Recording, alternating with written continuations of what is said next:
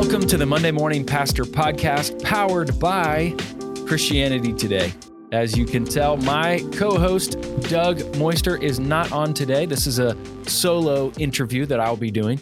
I'm really excited about this interview. And as we talk in this interview, I was not anticipating this book being one that I would find so helpful, uh, but I did. This is a conversation we're going to have about the news and about media and discipleship and how can we as pastors be the kinds of people that help our church think through the amount of discipleship that is happening through the media and through technology and what can we do about it? Uh, so i'm very excited about it. So our guest today is jeffrey bilbro he's the associate professor of writing at grove city college in grove city pennsylvania and the editor-in-chief of front porch republic.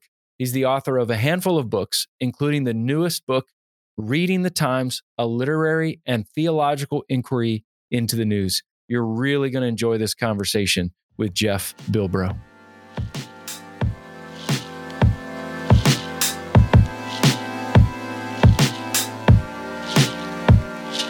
Well, Jeff, thanks so much for being a guest here this morning on the Monday Morning Pastor Podcast.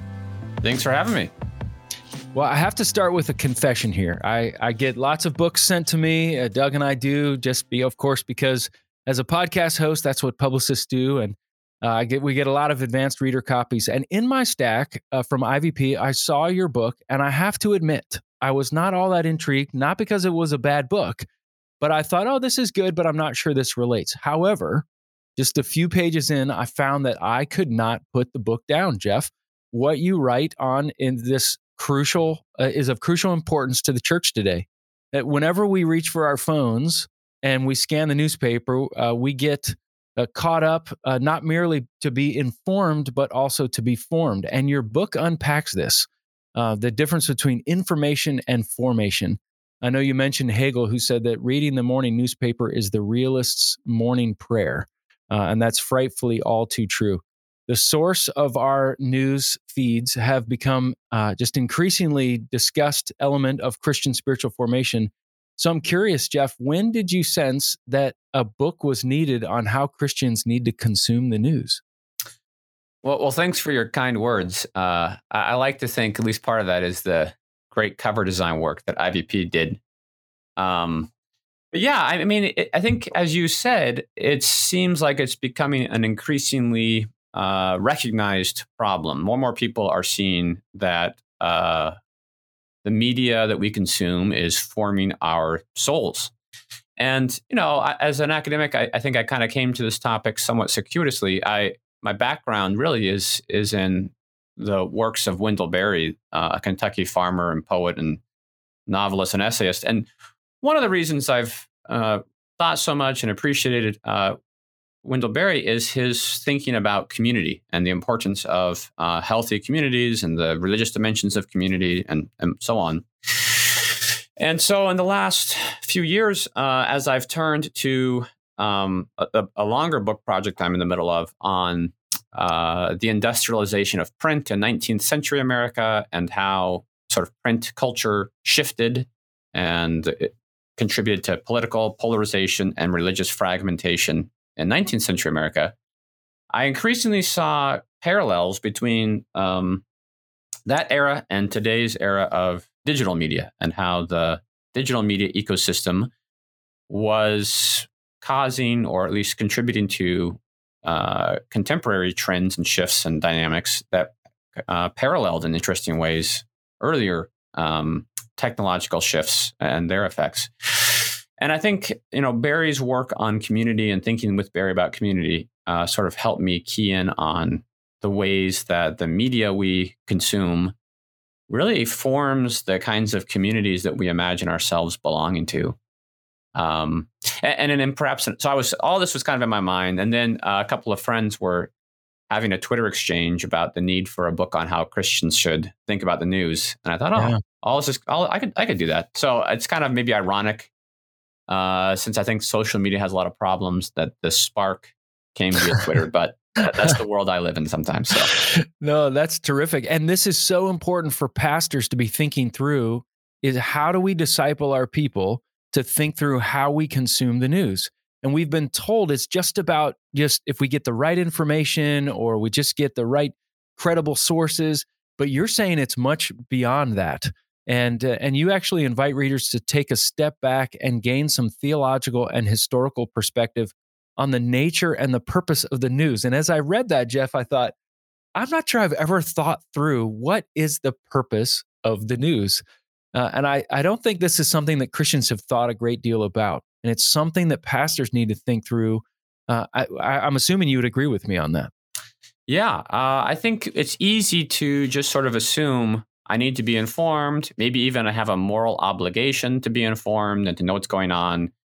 Um, and and never really think, you know, to what end am I learning this? To what end am I reading this? Um, and I think just because we're told that, you know, this event is newsworthy, doesn't mean that we need to attend to it. Doesn't mean that we need to mm. to um, agree. Oh, this is so important. This is unprecedented. This is vital for me to know. So I I, I want to kind of step back and think, what's the purpose of the news? And then hopefully that will guide us as we think about how to attend to it. Um, and and I guess you know to put it too simply, to my mind, the purpose of the news is giving us the the information and the community and the uh, the context that we need in order to love our neighbors well. Um, but but so often it seems like the news becomes a source of entertainment or amusement or distraction, or it confirms my prior beliefs. You know, it's it's not actually something that we're um, engaging with to learn about to then act on. Uh, it's more of just another commodity that we can consume. Mm-hmm. It just it, it, feels like there are so many BuzzFeed quizzes and just endless sc- scrolling that we can engage in on social media. What does it mean to love God with all of our minds when it comes to reading the news? Yeah, and I think you know, as your question uh, recognizes the news is such a diverse, diffuse thing right now, right? Uh, it's you, know, you can read a long form essay, but that might be linked to in your social media feed next to a BuzzFeed news quiz or you know some random, uh, you know, random thing that doesn't, you know, the color of some dress, right? And it's like it's it's so hard for our minds to know what's important, what should I what should I attend to, um, what should I follow. So thinking, you know, taking a step back and thinking more is not always better. You know, sometimes we just need silence. Um, sometimes we need to check out, and then uh, hopefully that that kind of step back um, gives us the space we need to figure out what we should be attending to and what we should be reading. And so it becomes less of a mindless scrolling and mindless clicking, and a bit more um, deliberate, I guess. Mm. You've used the word community a few different times when it comes to the news. And I'm not sure there are many Christians or, or people in general that would actually think about the importance of cultivating community through how we consume the news. Um, in fact, you go even further on that of consuming the news and thinking critically the Christian account of attention and time and community and how that might inform our relation to the news. So let's start with this question of how does community and the news become related and how does that then inform our identity uh, as humans and as followers of jesus. Yeah and i guess i would want to say sort of two things. One is that um, community one of the ways that community is formed is by what we attend to sort of shared attention. And so our sense of belonging and community comes to large extent um, from who we are attending with. Mm. So, uh, you know, if we are the kind of we, might be the we might imagine ourselves to be the kind of people who attend to this political party's news or attend to this um, you know industry's news or attend to this kind of uh, information. Um, and that's not necessarily wrong but i think it's important for us to recognize that we are actually uh, kind of being formed into a particular community by the kind of news or the the news platform that we uh, use. And then secondly, I think it's also you know this is a a long Christian tradition of this that has been reinforced by more recent social social psychologists uh, that recognizes that we are social thinkers. We we don't think as individuals. we rather think uh, on the basis of our sort of biases and prejudices and intuitions, which are formed by the communities that we belong to. So uh, I think sometimes, as, as good American individualists, we can overestimate our ability to practice individual discernment and to be critical thinkers and to be independent minded and downplay the reality that so much of my sort of gut response to a headline or an event is predetermined and shaped by um, the community that, that I imagine myself belonging to. So mm. we're not, we're perhaps not as uh, rational and in, independent as we sometimes like to imagine ourselves. So that's why it's so important that we're really careful uh, about the the sort of communal roots from which we uh, engage what's happening around us. One of the most uh, one of the most gripping thoughts in the whole book. You you quoted Thoreau, who said, "Read not the times, read the eternities," and then you articulated that. So, what did what do you sense that Thoreau meant by that, and then what implications does that have for pastors and Christians today in how we think about the times and the eternities? Yeah, well, I guess I should I should begin with a caveat. I mean, obviously, the book is titled "Reading the Times," so I don't think, and, and I think Thoreau, as is his wont, uh, likes to kind of uh, coin these aphorisms mm-hmm. that are, are, perhaps more strong than he actually thinks. So I don't think it's always wrong to read the Times, but I like the way he says that. And his point is, if we uh, sort of enmesh ourselves in um, the trivial happenings of the day, you know, he talks about uh, courtroom drama. People would, would just go and watch the, the, the drama in the courtroom, which is obviously still a big thing today.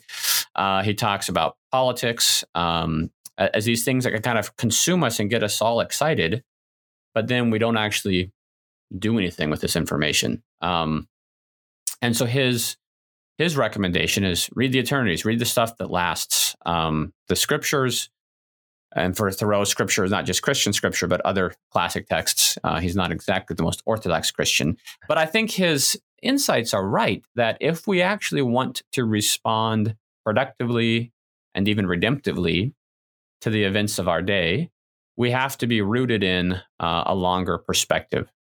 So it's it's not that we ignore what's happening around us, but that we attend to it um, as people who have been formed and uh, conscripted even uh, into the Christian narrative.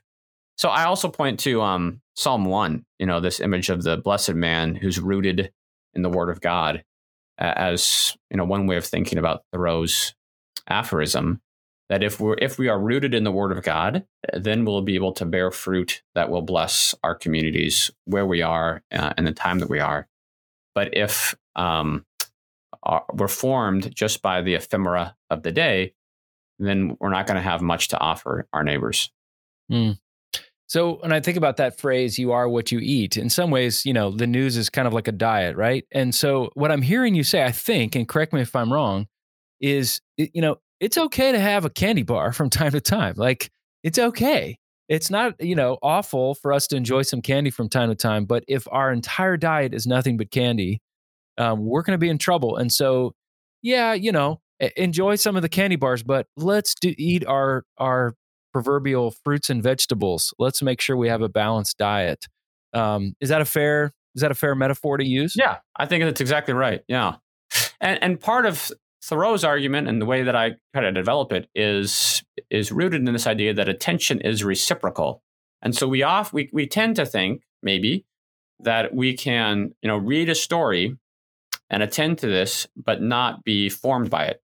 And mm. and my warning is that's not true.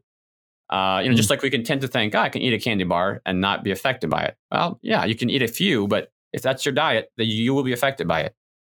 Um, and, and attention is is kind of um, it, etymologically it is related to or derives from this word for being stretched towards something um, oh.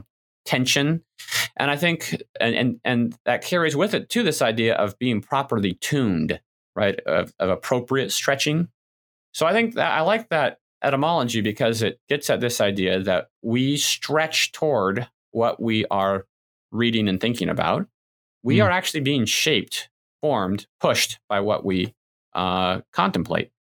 And so, um, we should then be careful about you know, you know what we spend our time thinking about and uh, attending to uh, because it will inevitably shape us.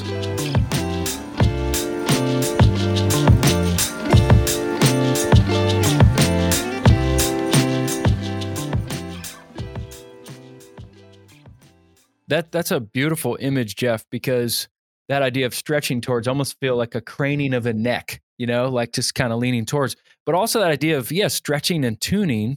You know, we always we, we sing that beautiful hymn like tune our hearts, you know, to hear your like like what a beautiful image of of just this this tune. We want to be in tune with with the spirit and what God is up to.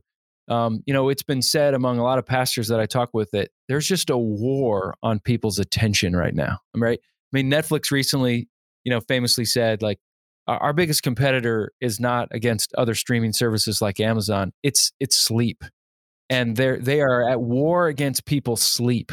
They're trying to keep them awake even longer. And I thought, man, there it, it is a war with our attention.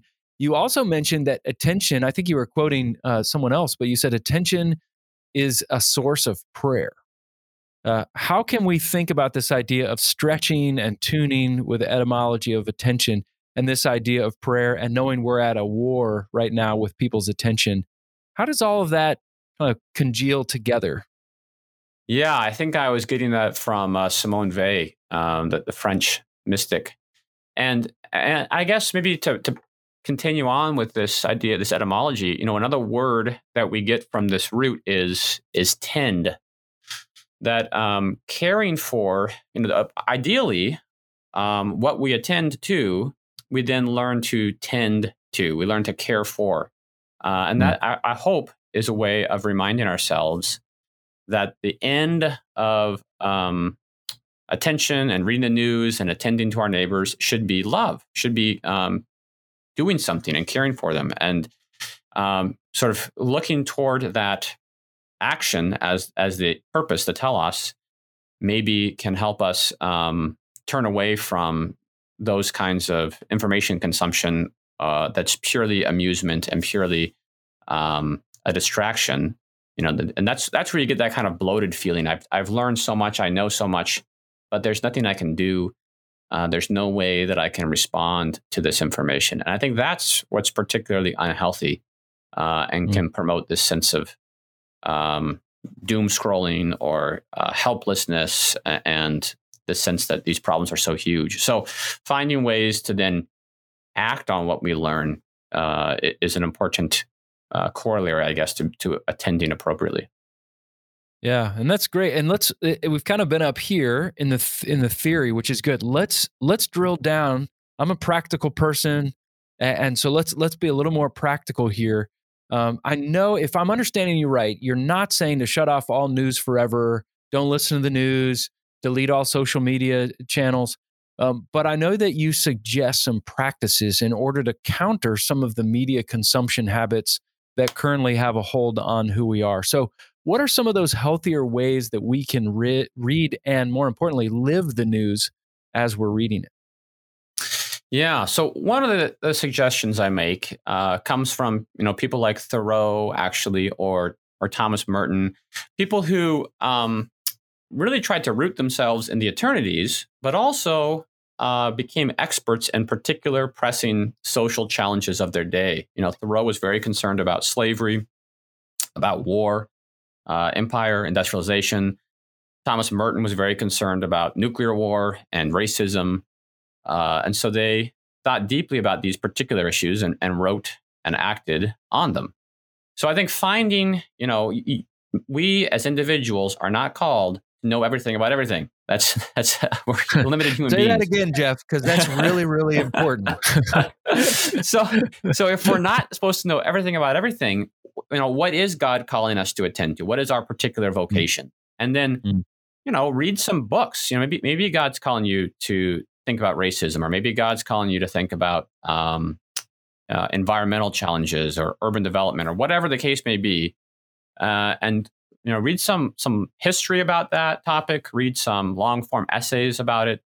Um, that will h- help your news consumption to be not just, um, oh, woe is me, the world is, is coming to an end. Here's another terrible thing, but uh, rather you'll actually know something and maybe be able to contribute to the conversation or inform your neighbors or ideally take action and, and find ways to um, to act on on that particular issue. So I think recognizing that we're limited people with particular vocations should um, kind of give us the relief from that that impossible burden of staying up to date on everything. So are you saying like kind of pick a major? yeah, like exactly. Kind of, kind of hone in on something that you really feel like God has called us to to really care about and drill down into that. Yeah. Okay, great. And what other advice would you have for pastors in how they preach or teach or disciple, whether it's from the pulpit or one on one? Just uh, helping people view the news the way that you advocate for here in the book. Yeah, I mean, I think as you pointed out, uh, a lot of pastors and Christians are recognizing this as a, uh, uh, big problem right now, and I think one one point that might might be helpful is is making that link between news consumption and community, and recognizing that part of the partisanship, uh, part of the ideological divides stem from the fact that we tend to belong more to, to the people that we read the news with than we do to the people that we worship with. Uh, mm. a, a, couple years ago, Tim Keller had a, uh, I think, an interview in the Atlantic, maybe, and he talked about how you know pastors or Christians get one hour to form their congregation at church, but then the, these people are formed ten hours a week by MSNBC or Fox News or whatever, and so that becomes their primary identity. You know, I am a Fox News person or I'm an MSNBC person. That's my tribe, and I also go to church. And so naming that problem doesn't solve it, but I think uh, we have to find ways to um, have more time together as the church, have more uh, opportunities for, for church community formation, so that we disciple each other uh, into membership uh, with the body of Christ rather than membership of a particular media out, outlet or platform. Mm, mm, yeah. That's really helpful. And and I know you you mentioned a kind of a good rule of thumb is to be wary of the trivia but devoted to the eternal truths. And you mentioned in the book about Blaise Pascal and his confidence in God's provision by cultivating a holy ap- apathy, this sort of sancta differentia. And I'm curious, uh, you, you know, eh, talk a little bit more about what he meant by that sancta differentia, that faithful action that's not concerned with results. How do yeah. we do that in a hyper technological, hyper media world? Yeah, I think you know, Pascal has this really fascinating letter to his brother-in-law, I think, where he talks about this. Um, and I think it's kind of striking when you think he, he's just really riffing on this idea of providence. And if we actually believe that God is working all things out, uh, then we are freed from the impossible burden of fixing the world. You know, we don't, we're not responsible for outcomes. Basically, we're just responsible for faithful action. Um, and I think you know so many of the debates in the news these days are framed around who's winning the culture war or the political issue, and we're so upset. It's kind of this horse race coverage, right? Politics or culture or whatever as a sport almost, and and winning is all that matters. Um, and this idea of sort of holy indifference, holy apathy, reminds us that God's won. We don't have to win. We're responsible for for being faithful and and um, you know, following him, but not for winning.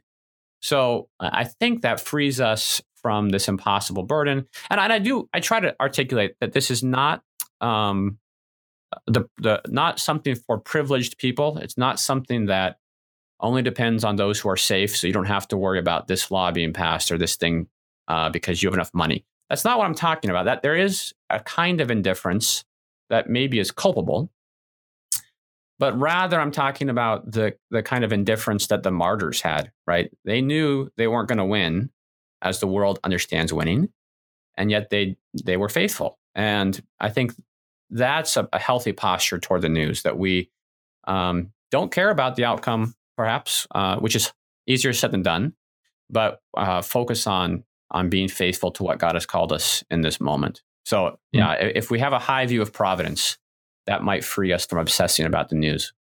Mm. I thought often as I was reading your book about the Amish community, and I, I, think, you know, there's a lot of Amish around us here in, in the Pennsylvania area. And the Amish, I think, are often misunderstood when it comes to technology.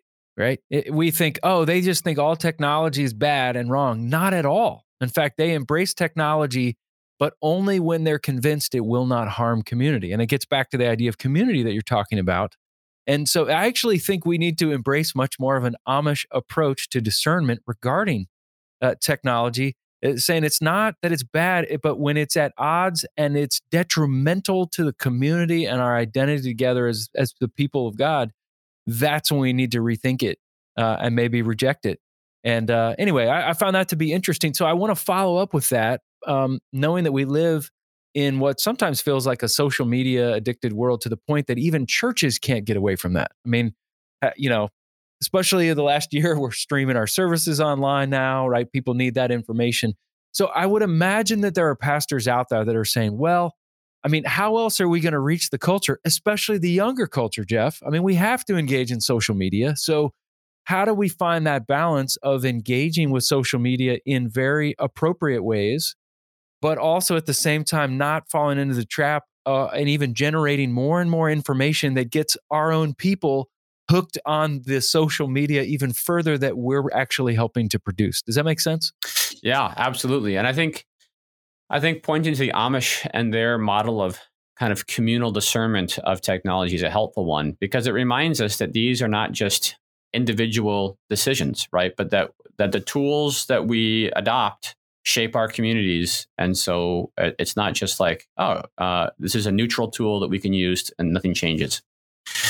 Um, you know, what one source I found helpful here, my friend Alan Noble has this book called Disruptive Witness, uh, and he talks about some of these tensions and ways that I think are good. And he talks about how uh, it's so tricky because when the church adopts um, certain technologies or certain methods of the business world, say, oftentimes we end up commodifying the gospel and, and turning the gospel into just one more, you know, uh, lifestyle preference. Um, so he has some good good advice, I think, in that book. But part of i guess the challenge is is naming what you just said that that these tools are inevitably, going to affect the shape of our community and then setting up boundaries right maybe we do have to stream uh, services during a pandemic but uh, that's probably not a good long-term strategy right that that some tech tools maybe we can use them creatively but we might have to use them against their grain right? If the church is going to use these tools redemptively, we're going to have to use them differently than they were intended, perhaps. Um, so, yeah, just thinking that because you have your church or whatever has a popular Instagram feed, you're doing the Lord's work. Eh, probably, probably not the, the right thought. So you also talk about practices that I found to be really interesting. I highlighted these, you, some practices, some counter practices on this. So you talked about things like walking, subscribing to certain uh, magazines or publications aspirationally, diversifying your news feed. Uh, can you can you unpack some of those practices of what you mean by walking and subscribing aspirationally and diversifying yeah. a news feed? Yeah, so the, the walking one uh, is in, is intended to just be one example of a way that we can um, kind of recalibrate how we imagine ourselves or who we imagine ourselves belonging to. So if uh, we spend most of our attention, our time on social media or these sort of far flung uh, conversations, we can forget uh, the people that we belong to who share our neighborhood or our city. Um, and I think there's some great examples. I mean, the, I, I, cite Chris Arnade, who's uh, Catholic, sort of, um, but he's a journalist who uh, was a well, he was a, a financial guy in New York City, and uh, started just walking through some of the poorer parts of of New York City, and uh, kind of shifted his sense of community from his other highly successful PhD, big money earning financial people to uh, these people who were living right nearby, mm. but normally he never came in contact with. Mm. And so I think um, walking can be a powerful way of reminding us that uh, we have neighbors who are very different from us and who don't share our news bubbles. Uh, and we need to think about how what's going on in the world and in our communities affects these neighbors too, um, not just the people that we debate with on Facebook. So uh, that's mm. one way of kind of orienting us uh, outside of these news bubbles and, and back into our places. And, and, the subscribe aspirationally recommendation uh, just gets back to to this this observation about the communal power of uh, attention. So uh, rather than you know dunking on on the news sources you think are dumb or have the wrong view, or rather than kind of uh, hiding yourself in, in, a safe tribe of people who all think exactly like you think and reinforce your own beliefs. You know, think about what what kind of Christian communities or what kind of um, people do I admire? Who who do I want to think like? Who mm. do I want to live like? Uh, and and then try to to subscribe to the publications that they're producing. So, you know, I really admire. Um, speak of the Amish, uh, the Bruderhof community, who mm-hmm. is um, sort of in the same zone.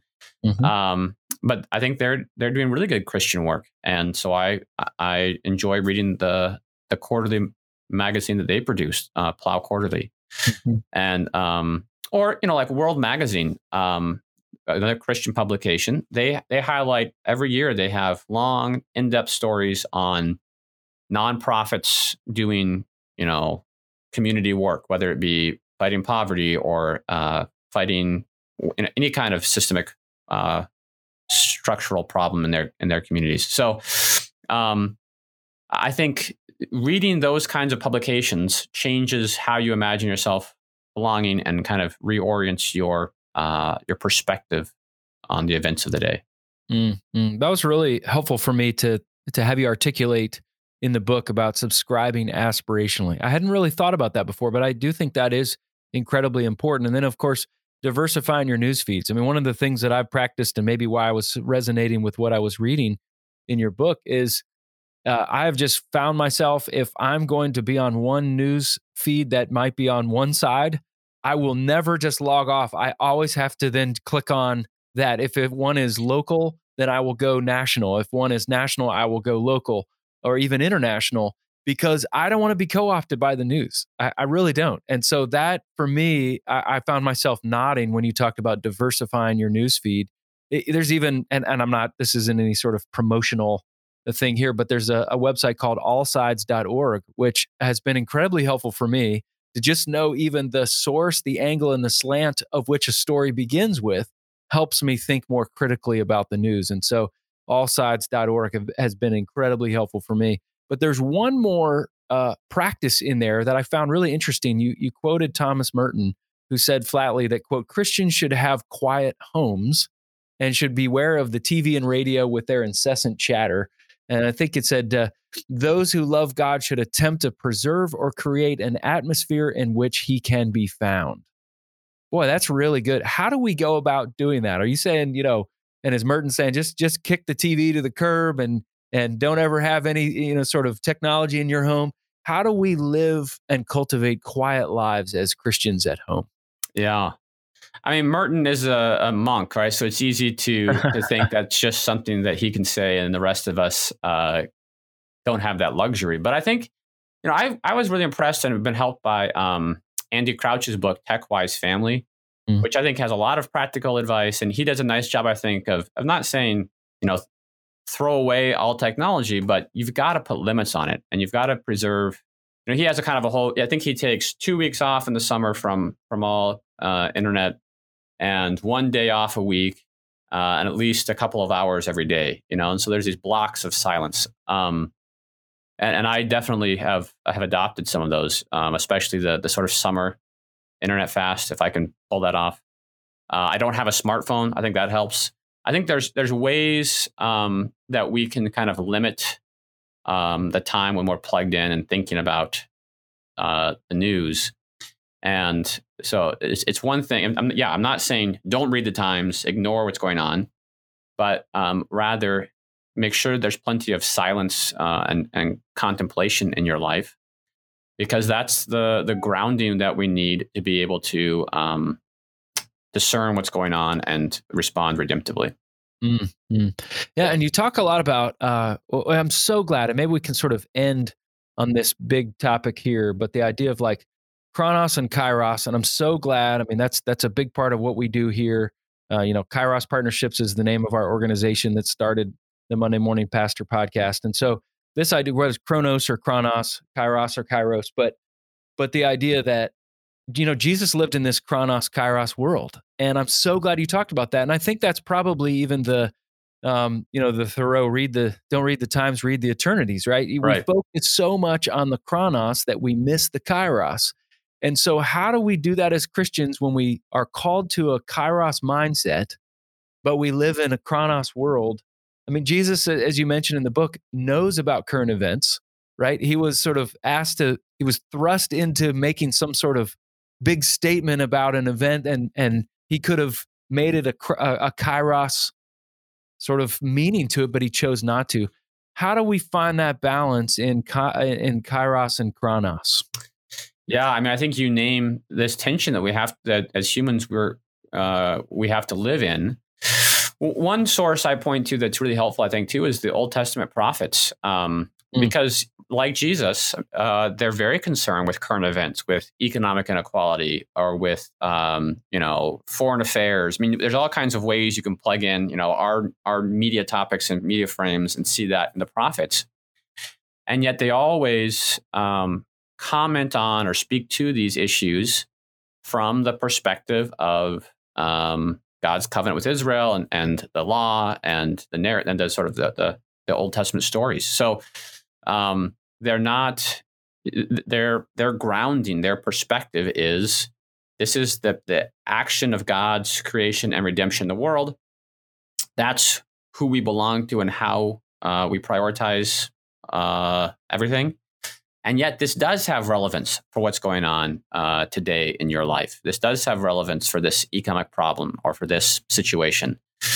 Um, so, kind of keeping, I think the prophets just uh, are a helpful reminder that, uh, or a helpful model, I guess, for how to read the times from the perspective of the eternities, and and they show that this is definitely possible, um, but but not easy in our contemporary moment, which so privileges chronos and what's going on right around us and tends to kind of forget that longer eternal perspective. Mm-hmm. Yeah. And I'm, I'm so glad that you also started at this conversation talking about Wendell Berry. I think in, in many ways, Wendell Berry, the idea of community and identity and Chronos versus Kairos. I mean, I think that's that's a huge. Uh, those are huge themes of what uh, he writes about. So it's always good. I mean, I knew you'd be a good interview, uh, but I'm really glad to hear that you have such a a, a strong affinity and uh, love for Wendell Berry as well. Oh yeah, uh, we're big Wendell Berry fans. Good, very good. That's great. Well, thanks so much, Jeff, for the opportunity to just pick your brain and to hear a little bit more about uh, how we can begin to live into this. Reading the Times, a literary and theological inquiry into the news. Congratulations on the book, and thanks for being on the Monday Morning Pastor podcast. Oh, thanks very much. I really enjoyed this conversation.